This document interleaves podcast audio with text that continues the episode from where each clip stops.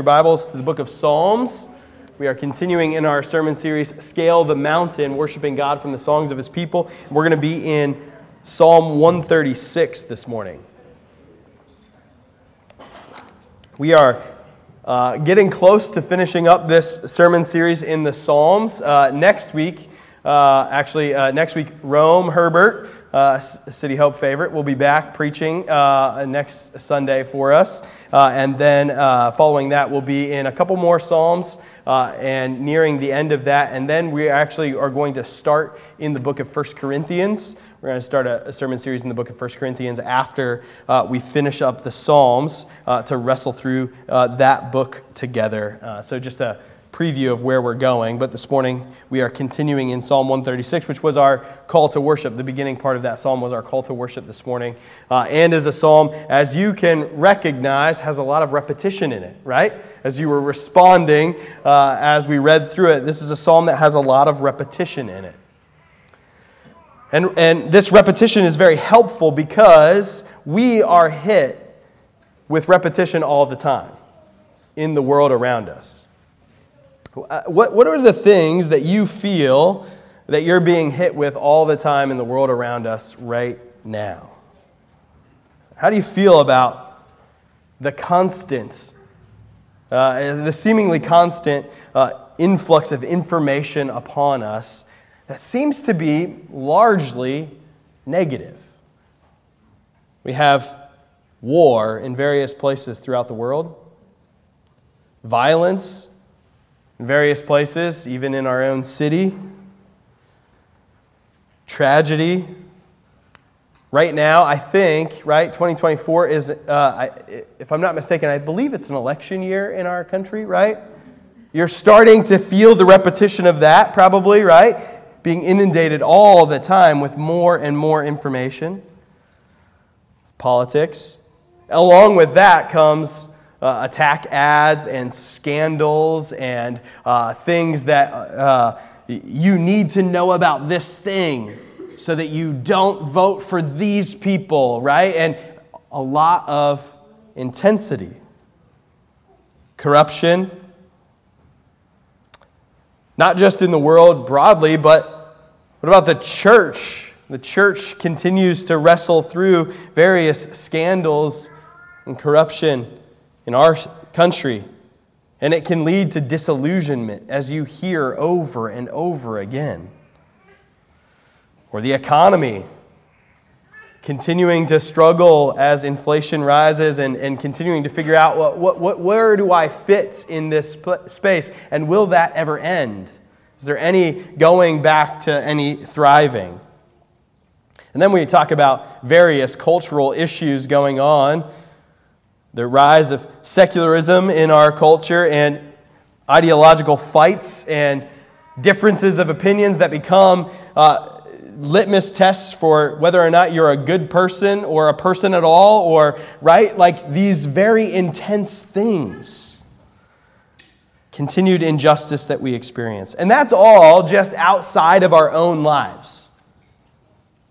And then when we get a little closer, to our own lives, we deal with difficulty and pain, loneliness, struggling with work, struggling with relationships, struggling with sin, struggling with feeling distant from God.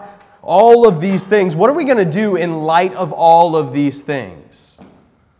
Well, I think oftentimes we have the same response that we do to lots of things. We have a response of fights, flights, or something else. Some of us respond with fights. And that fight can come at, at the cultural level in fighting a culture wars or, or seeking to win political battles or, or seeking to do any of those things, or it can come in our own personal life that we take this mentality that I will overcome, I will be the one to survive. Some of us take a path of flight.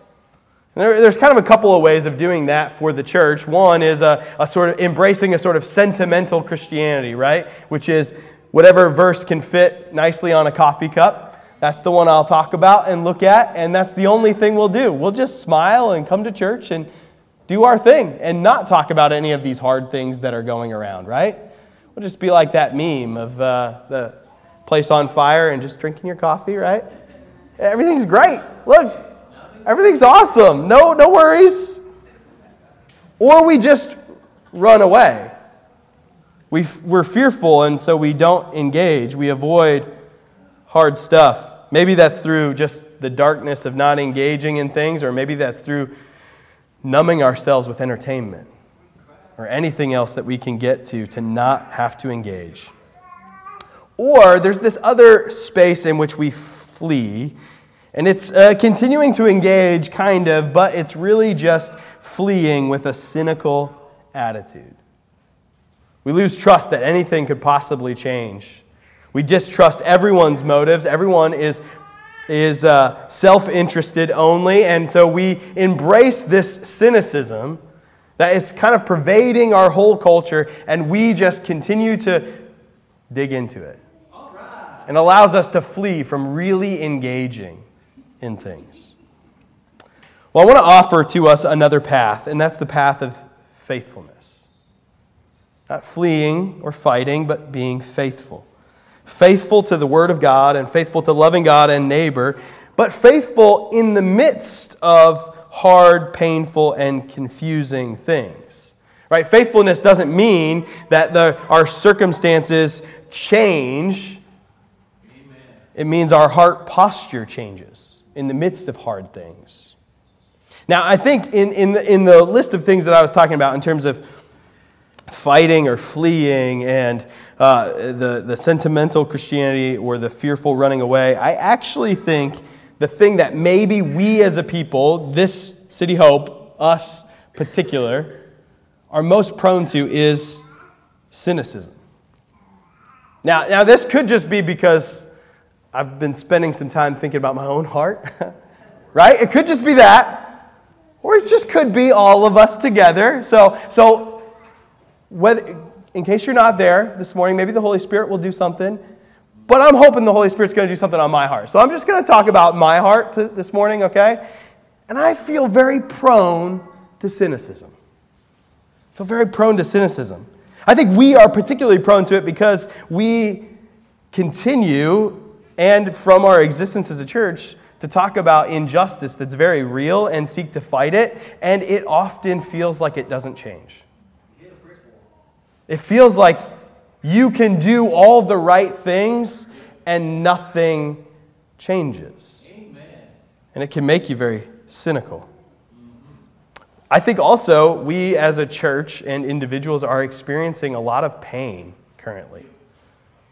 Lots of people in our church are experiencing really, really hard things. We talked about this at our New Year's Eve service, right? Our testimony service, where we just kind of shared, like, I think a lot of us are in really hard places. That combined with sort of the cultural air that we breathe that really encourages cynicism means that we are prone to distrust motives. Particularly when it feels like people often give us reason to distrust motives. Uh-huh. That things get exposed and we're like, oh man, see, I shouldn't have trusted.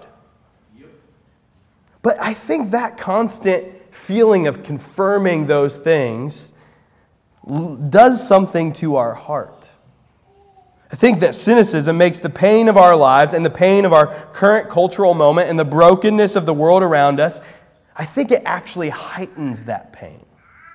I don't think it actually does anything to, to medicate that pain, which is what we try and use it for, but I don't think it actually addresses it. I think it keeps us in heightened pain. So, how are we going to address this? What I want to offer to us this morning from Psalm 136 that we address this with weekly worship. And by weekly, I mean weekly in two ways. Normally, I make spelling mistakes on my slides, but this is intentional, guys. Weekly spelled two different ways. That actually we need both a regular rhythm of worship and we need to embrace our own weakness in the midst of worship. That we need weak, regular worship. We need weekly worship. And so we're going to look at Psalm 136 here this morning to see what this psalm has to say for us. Now, as you've already seen, Psalm 136 repeats quite a lot.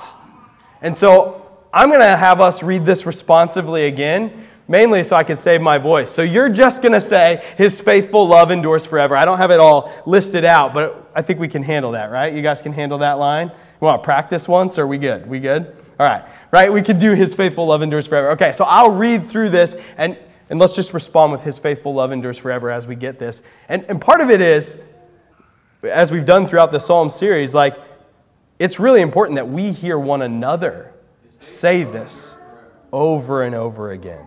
Okay, so let's read this psalm together. Give thanks to the Lord, for he is good.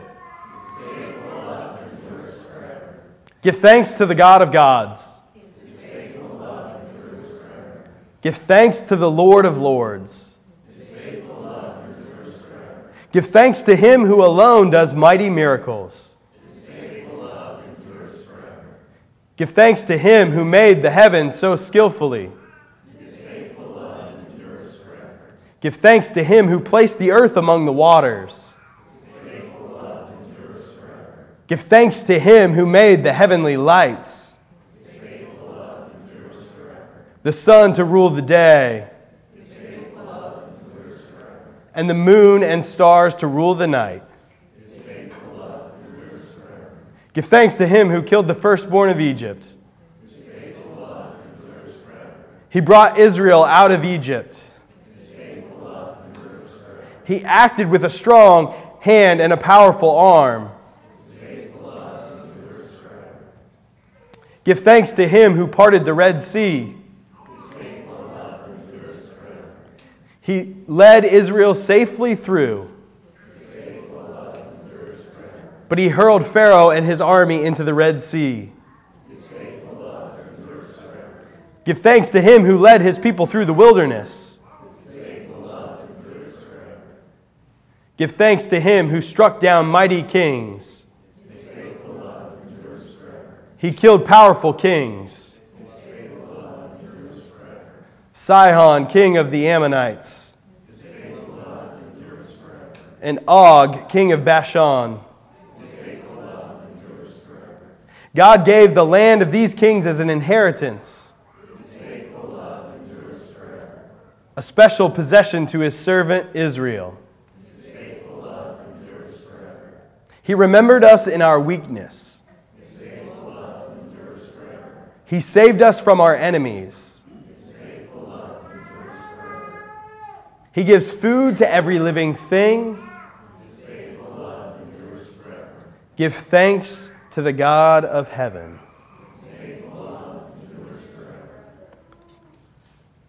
Now, reading a psalm like this, and reading it in this way, hearing it and saying it over and over again, can either be really encouraging to you, or if you are in this place where you feel very prone to cynicism and you feel like things are really, really hard, it can feel really hard. It can feel like saying that over and over again is, is just embracing some sort of Christian sentimentality or just avoiding problems or stuffing them away and just saying it over and over again. Now, that's not what I hope that this psalm will produce for us. That's not what this psalm embraces. Remember that this psalm falls within the context of the whole story of Scripture. One of the things that we've looked at throughout this psalm series is the story of God's people, right? The S and scale standing for story. And the story of God's people includes a whole lot of ups and downs, right? Like, it moves from creation, as we'll see, right into the Exodus story, right? Right into what God did in the Exodus. Now, it sort of glosses over the reality of there's a whole lot of suffering that happens for Israel before they get to that place, right? Generations waiting on the promise of God. Yeah. Now, from the psalmist's perspective, God showed up, but it took a long time. And so, this story of the ups and downs, the back and forth, this is why the Psalms and the worship of God's people has always included both praise, like this psalm, and lament, like the psalm that we looked at earlier that ends with, Darkness is my only friend. If that's a place that you're at, it's okay to be there. And yet, we still need to hear this psalm and know that those two things are not opposed to one another, but can come together. This psalm, which includes thankfulness. That's the repeated theme throughout this psalm is thankfulness to God. This repetition of his faithful love endures forever is in response to all of these places in which the psalmist is laying out the things that God has done and who he is, and he is thankful for it. He is thankful for God and his goodness. He is thankful for God and his creation and for God and his salvation. So we're going to look at those few things here together. Whoop, I'm going to go back here. Go back up to the start of this section here. All right. So we're going to look at God and his goodness first, thankfulness to God and his goodness first. In verses 1 through 4, it says, Give thanks to the Lord, for he is good. He is the God of gods. He is the Lord of lords. He alone does mighty miracles. He is, the psalmist begins by saying, we need to remember who God is. We need to remember his character and his very being. Because so often, when we are in the midst of trying to think of ways to be thankful, we look to the things that someone does for us, right? Like we thank people when they do things for us.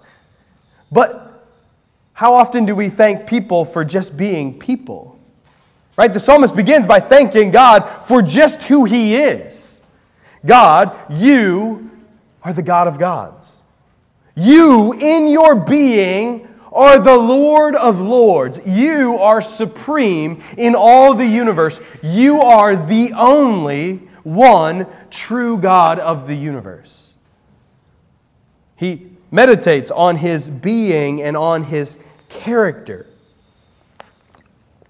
He is good. Right? The psalmist starts by saying, Give thanks to the Lord, for he is good. Everything else that follows has to start from this place of recognizing that God exists and that He is supreme, that He is sovereign over all things, and that He is good. That He is good. That He is really the definition of goodness. Any good thing comes only from the Lord. That He is sovereign. And that He alone does mighty miracles. And then He's going to start to explain some of these mighty miracles that He has done in creation and in salvation. But He alone is the one who does mighty miracles. Now, why do we need to be reminded of this? Well, it's because we forget it over and over and over again, right? We need to be reminded of this because so often what we do is we interpret God's character. We tend to view God's character through the lens of our circumstance. That the, the lens of our circumstance, whatever we're experiencing, that's how we view God's character, rather than, experience, uh, than viewing our circumstances through the lens of God's character. We need to reverse the way in which we view this, not view God's character through the lens of our circumstance and how we're experiencing the world, but actually view how we're experiencing the world through the lens of God's good character. We need to be reminded that though there are times in our lives, and certainly for Israel, right? Certainly there are so many places throughout the Old Testament in which Israel is in a very, very hard place. And then you need to view those circumstances through the lens of God's character, His goodness. And we need to be reminded of that because so often our circumstances tell us the exact opposite. They tell us, and the world confirms for us all the time, God really isn't good. Right? Right? This is what Job's friends do to Job, right? They show up and they're like, just curse God and die. Like, do you not? I mean, you say that you believe in this good God, but do you look at your life, man? Where are you living? What are you talking about? Look at your life. Sometimes that's how it feels in the world, doesn't it? And that the way in which our response is urged is to say, yeah, you're right, actually.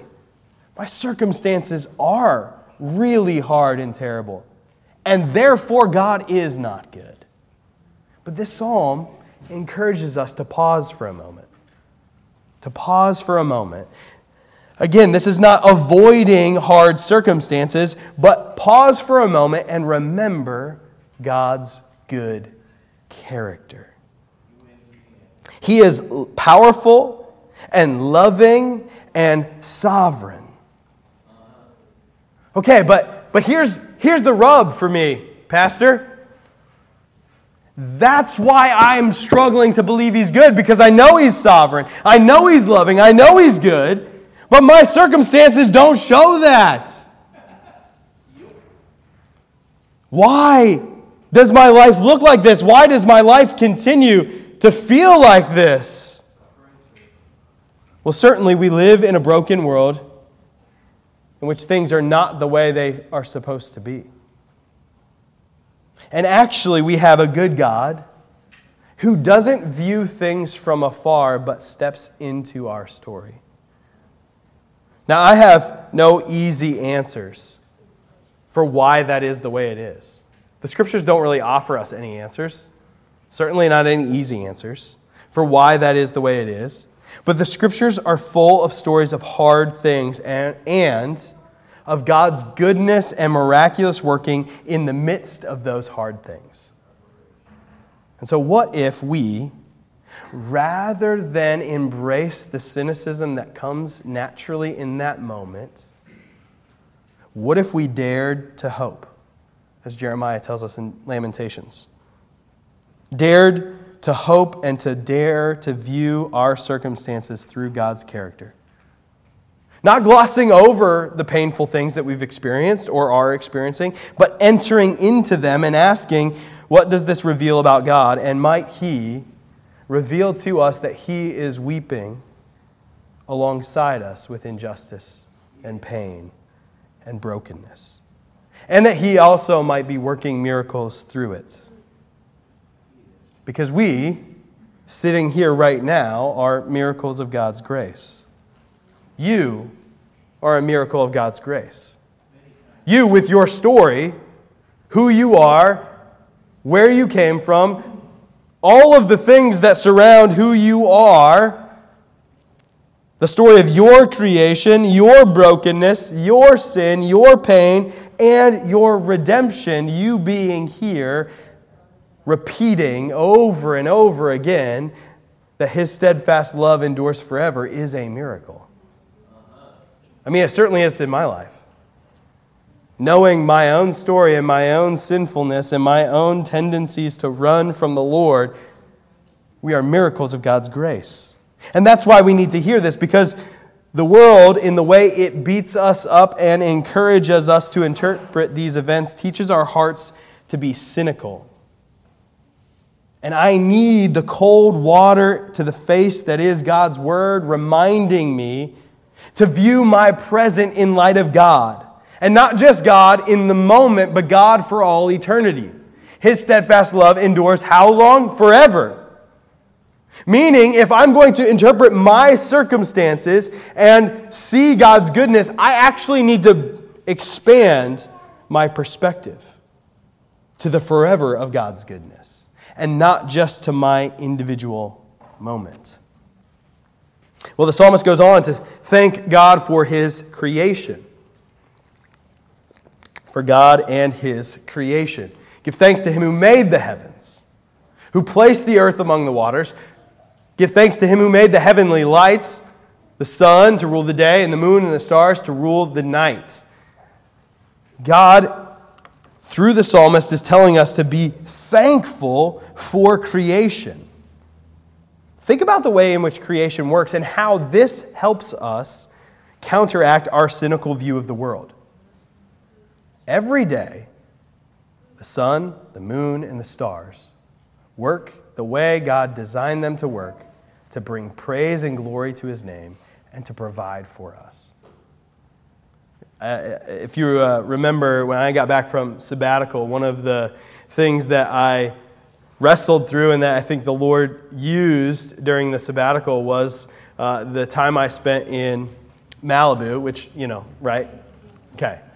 I can't talk about Malibu in February, in or almost February. It's not February yet, but January uh, in, in, Indiana, right? Uh, but when I was there in May, right, there was this thing called May Gray. And all day long, it was like this it was gray outside, just like this. And it was like, why did I come here? I can get this in Indiana, guys. I came here to see the ocean. I can't even see the ocean. It's like right there, and I can't see it. But around 2 or 3 o'clock in the afternoon, the sun every day would burn up all the fog. Over the course of an hour, I watched it happen, and it was the most miraculous thing I've ever seen. It was like, this is insane. It went from looking like this to like seeing what you think of when you think Malibu in an hour. And it was this reminder that actually, right now, the sun is shining exactly like that, just beyond these clouds. Actually, the sun doesn't actually change. It's shining just like that, right? It's one of the beauties of flying sometimes when you get above the clouds and you're like, wait a second, the sun is still here, right? Or like when April comes in Muncie and you're like, wait a second, the sky is blue. It is not gray, right? But every single day, the sun is like that. Every single year, the seasons end and the sun returns. So, when the psalmist is calling us to view creation, what he's calling us to say is, I know that there are times where it is only gray, it is only raining, it is only terrible, and yet you need to know that the sun is still there. You need to remember that God is still the one who works miracles. You need to remember that God is still exactly who He says He is. Why does he do it like that? I don't know. But he does provide for us assurance in the way in which even the sun comes up every day that he will be faithful. He will be faithful. We are taught constantly to look inwardly towards our own issues and what creation does is raises the picture for us to the grandeur of God and that maybe He's doing more than we see. And we can see that He is faithful. Well, he moves from creation to salvation, and maybe uh, if you're like me reading this text, you're like, this is abrupt. Thank God for the sun and that He killed the firstborn. You're like, whoa, okay, like I mean, could we slowly transition there? Like, I mean, what are we doing here? Well, he's walking through the Exodus story, right? And we walked through this as a church. And so this, this move to this is a remembrance of all the things that God did to rescue Israel from their deepest and darkest place slavery in Egypt. This is the place in which they were for 400 years. Right? They were there for a really long time, waiting on the promises. So long, do you remember when we were in Exodus? So long were they waiting there that it says that the people began to become bitter against the promises of God. Moses shows up and he's like, God's going to deliver you. And they're like, Yeah, we heard that one before. but yeah, my grandpa told me that, and then he died. And his grandpa told him that, and he died. And we're still waiting. Uh-huh. You see, what the psalmist is doing is connecting Israel to its story. And that story includes you. As we have been talking the last few weeks, right? That the church is the fulfillment of all that God's doing in and through the nation of Israel and the people of God throughout the Old Testament. So, this story of the Exodus is your story. So, when you're in the midst of the hard things of your life in this present moment, and you say, Yeah, I heard that story before about God showing up, the psalmist says, Yeah, but do you remember that story? Do you remember how he actually showed up? Because it was miraculous. He warned Pharaoh, and then Pharaoh didn't do anything. And then he warned him again, and he didn't do anything. And again. And then the Lord said, I will show the world what the gods of Egypt are like. And they are nothing. And he miraculously saves them. He miraculously moves them through this into the land, into the place in which they go. Right? Not just does he free them from that, but then he strikes down mighty kings, powerful kings. He goes through all of these things and gives the land as the special possession to his servant Israel. And remember, all of those things are looking forward to the promise of the new heavens and new earth. That's our land, the place in which we are going, that God will secure for us. But, what does he say in the midst of this, right? He says uh, at, at, one point, uh, he led Israel safely through. Uh, give thanks to him who led his people through the wilderness.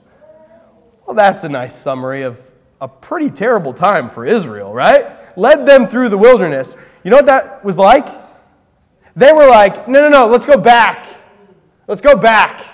I know you just delivered us, but we, we had meat there. I know we were slaves, but we at least had meat.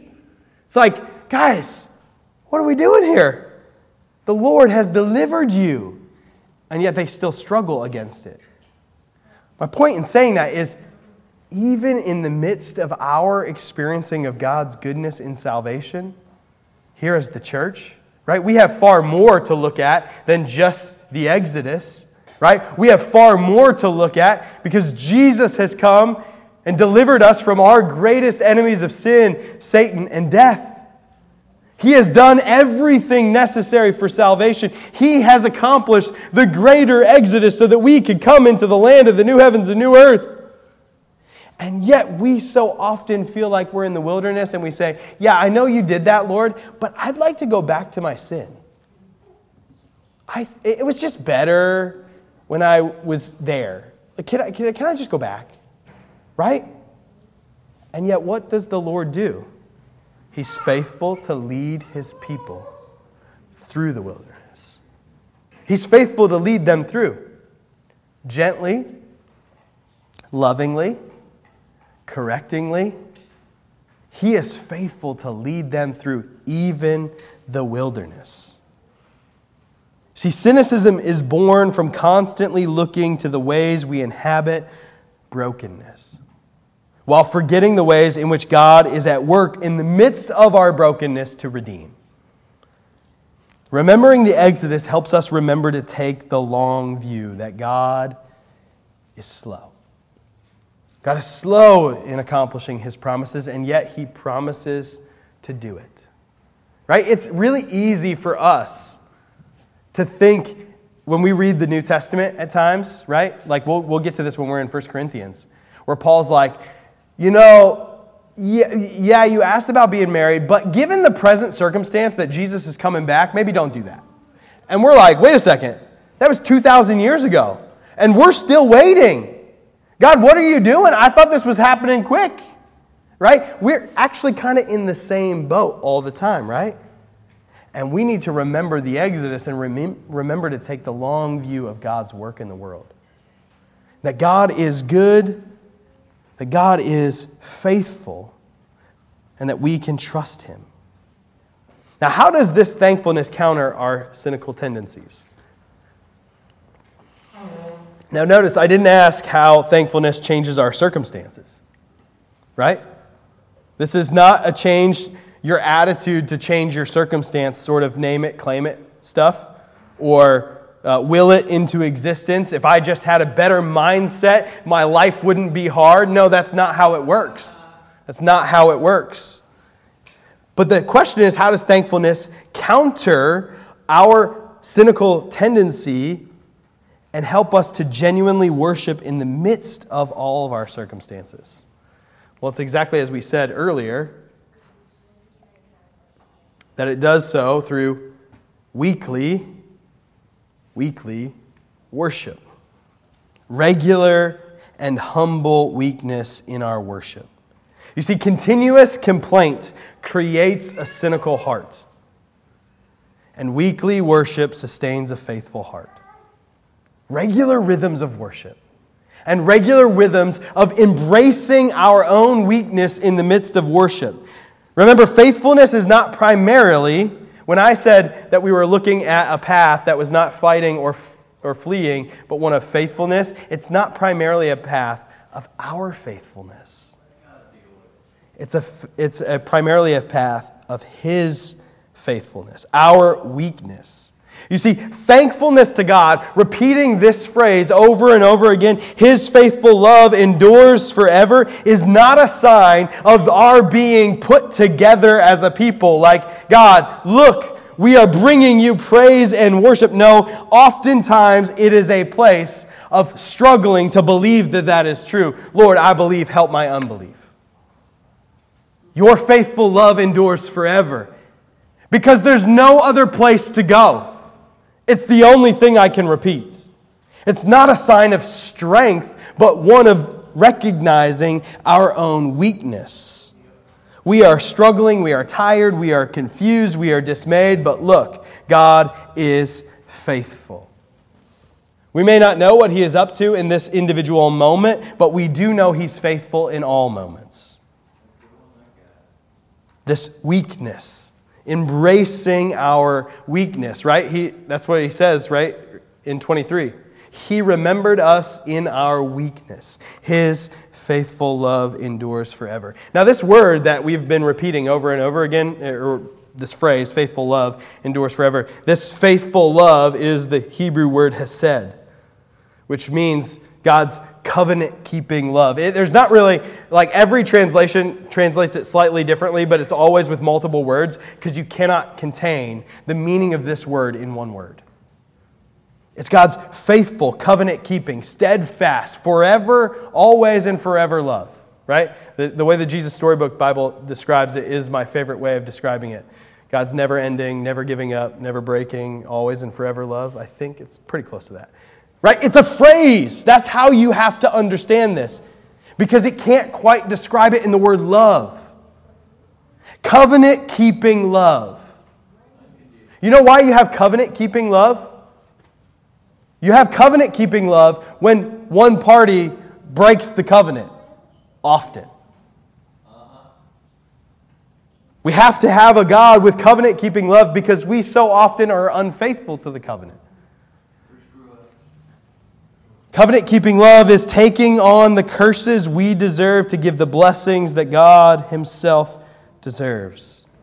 Entering into our brokenness to bring us near. It's a steadfast, never changing love because, as Hebrews says, God makes a covenant based on Himself. The way in which He makes this covenant is by saying, I will, I will agree to your part and my part because I know you can't do it. That's why Jesus comes in our place. That's why it's so important, not just that Jesus died on the cross to bear our punishment, but also that he lived a life of perfect obedience that's now credited to you if you look to Jesus by faith. That God is keeping both parts of this covenant.